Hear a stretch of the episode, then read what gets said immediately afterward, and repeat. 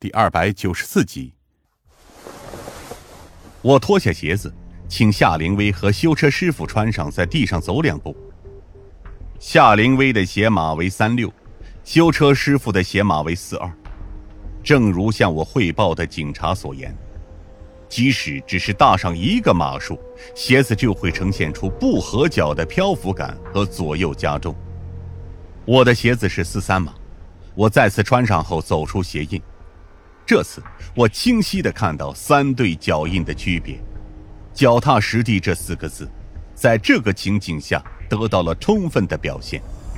修车师傅告诉我们，这辆车只有他一人进去看过，实在没有修的价值就退了出来，剩下的学徒更是不会进去。我叫来了警队的人，将车拖回了队里。木青很快带着仪器来到了车前。对于我出车祸一事，他始终保留着怀疑的态度。依照他的想法，警车内也许会有什么迷惑精神的东西。夏灵薇站在我身旁，看着忙忙碌碌的众人，有没有什么怀疑的地方？我想找到那个叫周礼的男人，想知道当年戴峰的死，他会不会知道些什么？老康说过，戴峰与周礼的关系极好。甚至已经到了差点成为大舅哥的地步，二人之间也一定是无话不说。若是戴峰能将孩子怀到六个月大，想必也是得到了哥哥的允许吧。夏灵薇是个电脑高手，很快用电脑技术合成出了周礼十年后应该会长成的样子。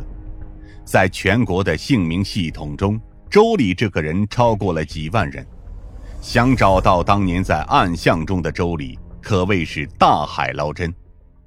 在人脸识别系统中，我们很快找到了与图片中相符且条件差不多的人。资料显示，这位叫周礼的男子一直在本地游荡，只是他不仅没有正常工作，还会有流落街头的情况，与老康所说的意气风发的性格完全相反。警员们很快带着我们给出的线索出去了。我站在窗子前面，无缘无故的又恍惚了起来。精神病院刚刚打来电话，他们说戴芳拒绝治疗。我回过头，有些诧异。因为精神病人的特殊性，精神病院的治疗方法有的时候会有些极端，怎么会存在病人拒绝治疗的事情？他的意思是，戴芳没有疯。夏灵薇接下来的解释让我精神一振，我拿起衣服走出办公室。我去看看。夏灵薇这时追了出来，坐到了驾驶位置上。我来开吧。我愣了一下之后，紧接着点了点头。你好。照顾戴芳的护士带着我们来到了戴芳所在的病房。一路上，我们经过了许多冲我们做鬼脸和唱歌的病人，他们的笑容灿烂且精神绝佳。若不是他们做的事情太过古怪，这样无忧无虑地活下去，倒也未尝不可。戴芳此时坐在床上，静静地看着窗外，外面的阳光洒进来，落在病床上，他在温暖的阳光下面一动不动。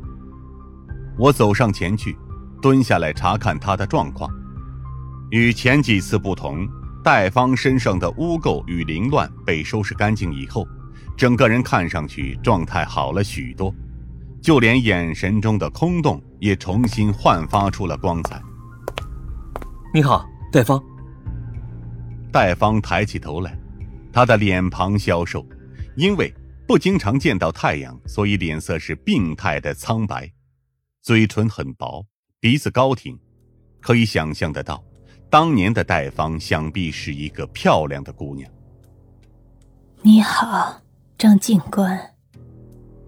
出乎意料的，戴芳吐字虽然生硬，却非常清晰，褪去了精神病人的癫狂与恐惧，他顺眼了很多。在这里还习惯吗？作为一名警察，我并不喜欢客套。可是，对于一个遭受了十多年来精神折磨虐待的女子而言，我还是想要尽量不刺激她。您先出去吧，你们想知道的，我更想与那位女警官说。我回头看了一眼夏灵薇，她冲我点点头。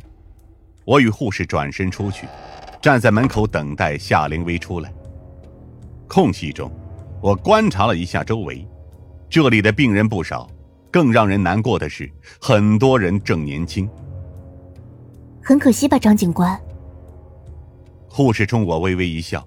看上去是个很温柔的人，尤其是笑容。正如网上所说，治愈系美女。精神病不只是先天的精神疾病，还有很多后天形成的，来自原生家庭的打击、社会的欺压、学校的霸凌造成的精神疾病，并不在少数。当初轰动一时的豫章书院一事，更是在人间留下了不少话题。很多人在社会上还在奔波，可是只有他们自己才知道他们的心理阴影究竟有多大。夏灵薇一个多小时后才出来，她的表情远远比我想的要古怪。她与我一同回到车上，向我讲述了一个故事：当年戴峰死后，周礼消失不见，只剩下一个身怀六甲的戴方留在暗巷。